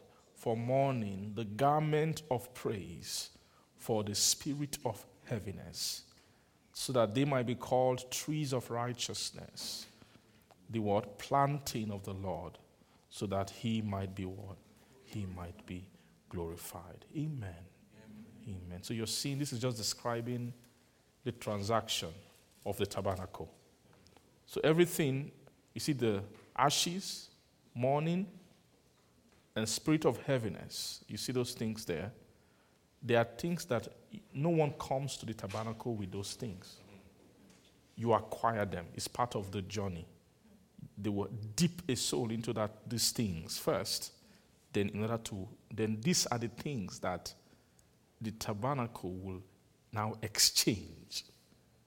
So the crossing of the second veil is the exchange of things that has been acquired through sanctification process. Amen. So the law of the spirit of life in Christ, the main job of the law of the spirit of life in Christ is to minister ashes, minister mourning, and then minister a spirit of heaviness. These are not bad things. These things are the fruit of the first liberty. They are the fruit of the first liberty. Because it's only souls like this that God comes to, or that they admit into what? The presence of God. Amen. So that minister in that Malachi chapter 3, quickly. Malachi 3. Thank you, Jesus. Are we being blessed today? Malachi chapter 3 says, Behold, I will send my messenger, and he shall prepare the way before me. And then the Lord whom you seek. So you see this, you know who the seekers are now. They are those mourners, those people who have the spirit of heaviness upon them. And the Lord whom you seek, he shall suddenly come into his temple. He's coming from within, that's the most holy. Then he will come into his temple. Even the messenger of the covenant, whom you delight in. Behold, he shall come, saith the word, Lord of hosts. But who may abide the day of his coming? Hey. And who shall stand when he appeareth? For he is like a refiner's fire, and like fuller's soap. And he shall sit as a refiner and purifier of silver. And he shall purify the sons of Levi and purge them as gold and silver, so that they may what? Offer unto the Lord and what? Offering in what? In righteousness. Then, then shall the offering of Judah and Jerusalem be pleasant unto the Lord in the days of old, as in the former years. Amen. Amen. Praise God. Amen. So, this spirit, that ministry, they are describing his ministry. So, actually, the giving, the, the ministry of that messenger of the covenant, right? Who, the messenger, the person who brings the message of the covenant into the holy place, right? That he, his ministry is the impartation of his spirit within the heart, right? The impartation of what? Is spirit. And is the spirit of um, a particular kind of witness. Amen. And that spirit is what, let's go back to that Peter. I think we were in First Peter.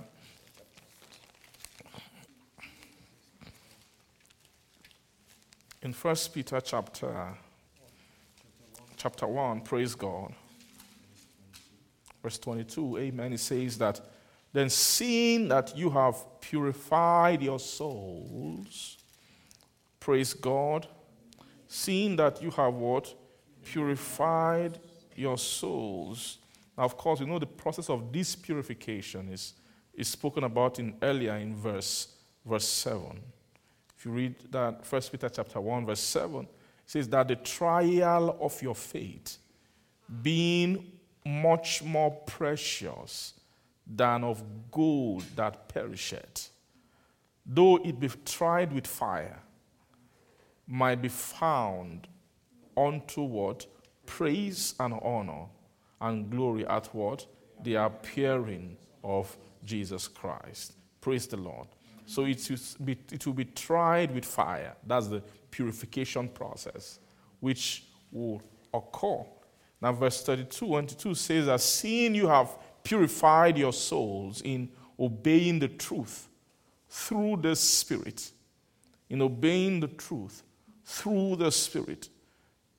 Now, it means obeying the truth through the Spirit is a process of purification of the soul.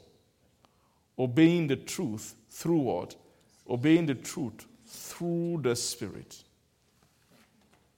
So, obeying, when you obey the truth through the Spirit, through the Spirit, obeying the truth through the Spirit, there's therefore now no condemnation to those who are in Christ Jesus, who walk not after the flesh, but after what? The Spirit.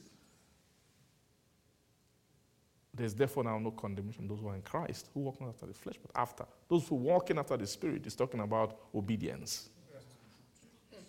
Right? Is walking after the Spirit is obeying the truth through the Spirit.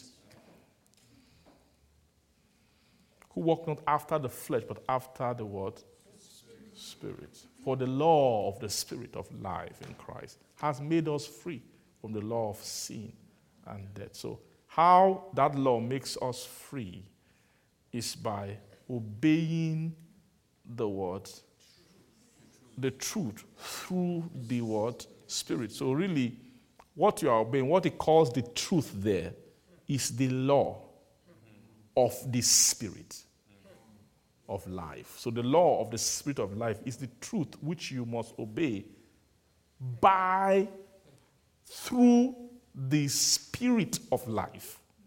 So, when you're obeying the truth or you're obeying the law through the word spirit of life, the soul will be going through what? Purification. Now, the, the end of that purification is unto something, is unto what they call unfeigned love of the brethren. See that you love one another with a pure heart, fervently. So to love one another pure, with a pure heart fervently, the word fervently, fervently, fervently means if, talking about a fiery love. a burning love, a fiery love, a burning love. So, love that is fiery and burning is only love. Is love can only, such a love can only be generated from a pure heart.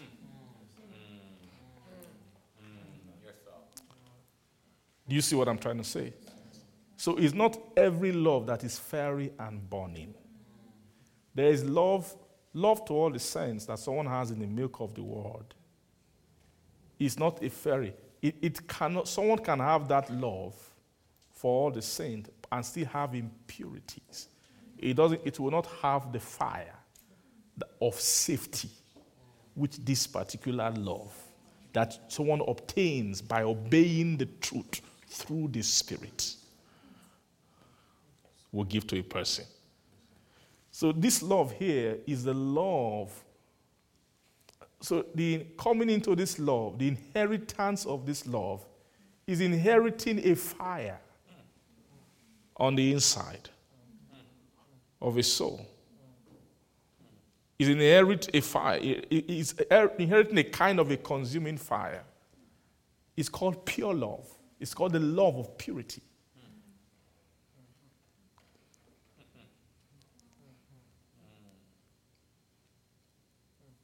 Only a sanctified soul can love this way.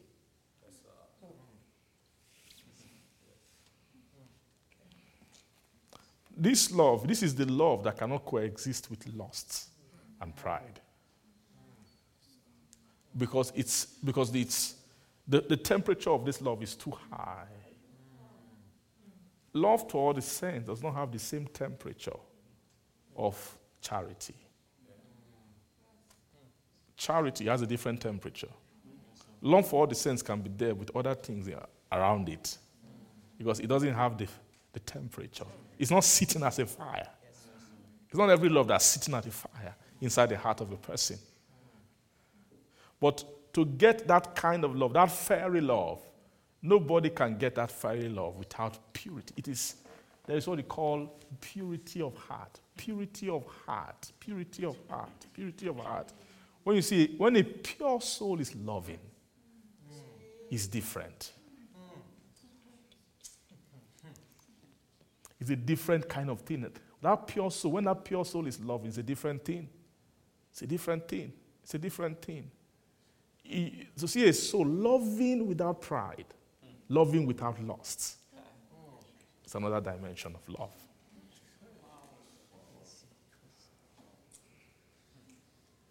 That kind of love, you can't conjure it.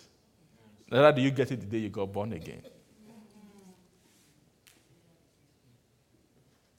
That love is the spirit of a life.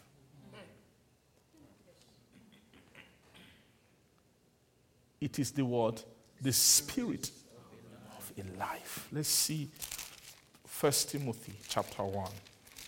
Thank you, Father. Shamali harataskeri bahato.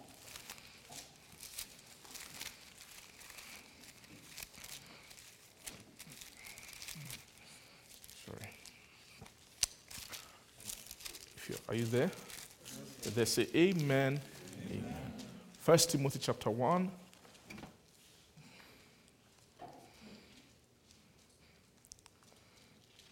From verse 1, it says, Paul, an apostle of Jesus, of Jesus Christ, by the commandment of God our Savior, and Lord Jesus Christ, which is our hope, unto Timothy, my son in the faith, grace, mercy, and peace from God our Father and Jesus Christ our Lord. I, as I besought thee to abide still at Ephesus when I went into Macedonia, that thou mightest charge some that they teach no other doctrine, neither give heed to fables and endless genealogies, which minister questions, rather than what godly edifying, which is in faith.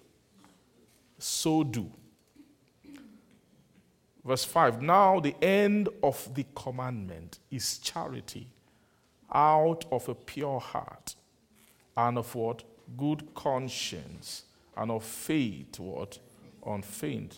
From which some having swerved have turned aside unto vain word, jangling, desiring to be teachers of the law, understanding neither what they say, nor whereof the word they affirm. Praise God. Now, this thing he calls the end of the commandment. It's very clear this commandment here, the commandment here is the commandment, commandment. Commandment is, is what is what is what you receive from the testimony. Uh, when they gave Moses the testament, they call it the Ten Commandments. So, what is written inside the testament is our commandments. Uh, do you see that? So, it's very clear that what the witnesses were prophesying, what they were saying, are commandment inside the testimony which they were witnessing. It Means that the, the prophecy, so what was hurting, if any man sought to hurt them, fire came out of them to consume. What was releasing the fire was the commandment that is sitting right in the testimony of their witness. Amen. So what he's saying is that the end, all the end is what the what them commanding you is unto. What are they commanding the soul unto? The end of the commandment is charity. Out of what? A pure heart. It means the process of dealing with the commandment is to produce what? Charity. But not just charity like that. The, the heart, if, if charity will come out of a pure heart, it means the heart must have gone through purification first for charity to emerge at the end of the commandment. Amen. So that process of purification, amen, is the is the process of receiving the witness which the testimony of Christ is meant to give to a soul. Mm. Now, anytime you hear the word obey, obedience, obey, obey, obedience is talking about the, the right response of a heart to a commandment. So it means that a soul can only obey something which they are so which registers to them as a commandment. Now, it's not everything that you have heard that has registered to you as a commandment. Now, things that means that the attitude of someone of, of, of, someone who is obeying, praise God, is to obey means that it's not something you wanted to do, really. Because if it's what you want to do, then you're not obeying anything. You're just doing your thing. Mm-hmm. you're not obeying, it's just what you wanted to do that you are doing. But you purified your soul by what? Obeying, obedience of the truth through the Spirit. By obeying the truth through the Spirit. That's how you purify your soul. So it means that it's not possible for a soul to be purified without receiving commandment for obedience. And it's not possible for a soul to come into this thing called charity or the process of inheriting. I'm just trying to teach you how does that flame of the sanctuary become a fire in your heart? How does it become your inheritance? Is that you, you must interact with the, with the flame as a commandment. As a commandment. As a commandment. Interacting with commandment is, a, is, a, is, a, is not the no- normal way. Interacting with God's things as commandment It's not just the, it's not the default way a soul interacts with God.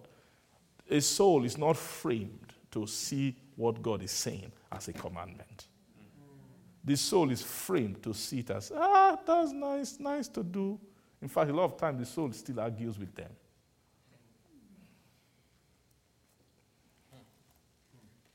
Are you seeing what I'm trying to say?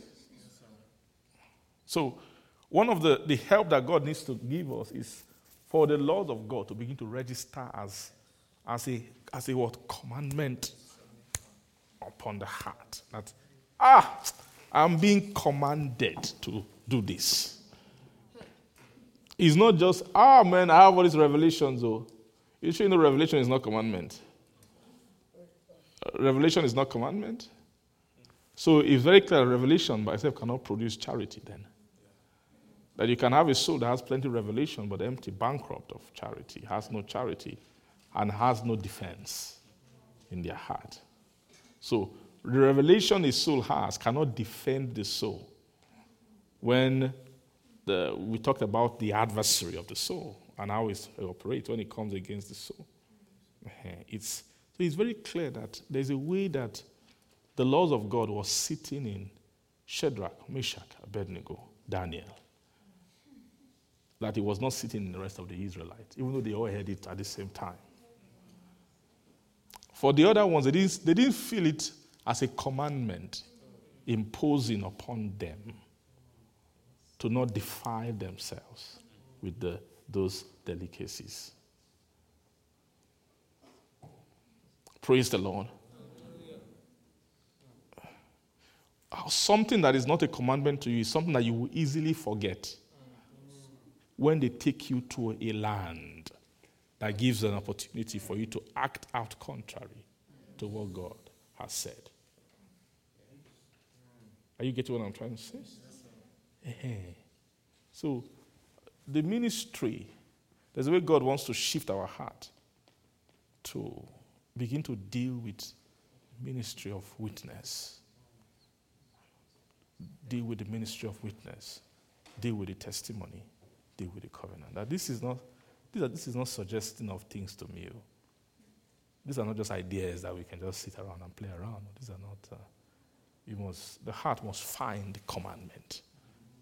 You must find the commandment. Of course, until you arrive at commandment, and to do like they told to Joshua, "May this book of the law not depart from your mind, but, but from your mouth. But you should meditate in it. What? Day and night, and then that thou mayest observe to do according to all that is written. They told him that this is this thing I just told you. If you guys will cross over into the promised land, this is anchored on this matter. If you cannot observe to do, say observe to do. Observing to do, observing to do.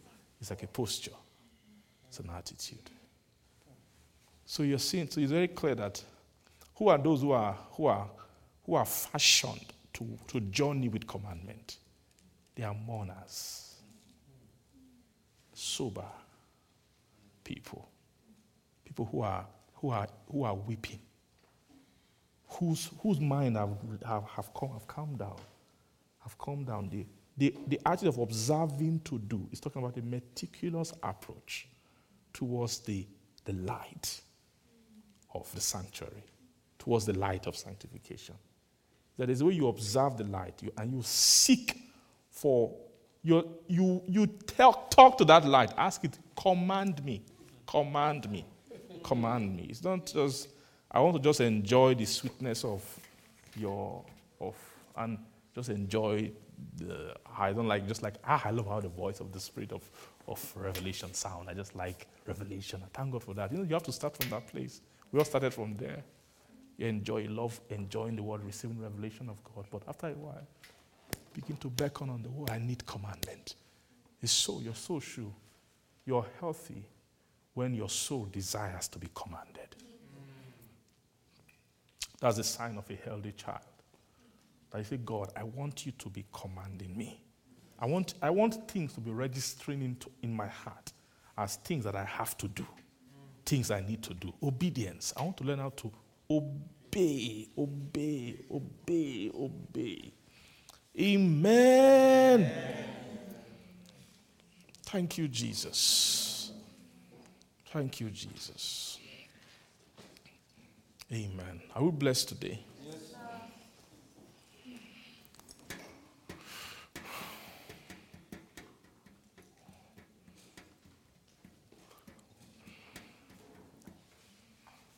This is the only journey to becoming pure.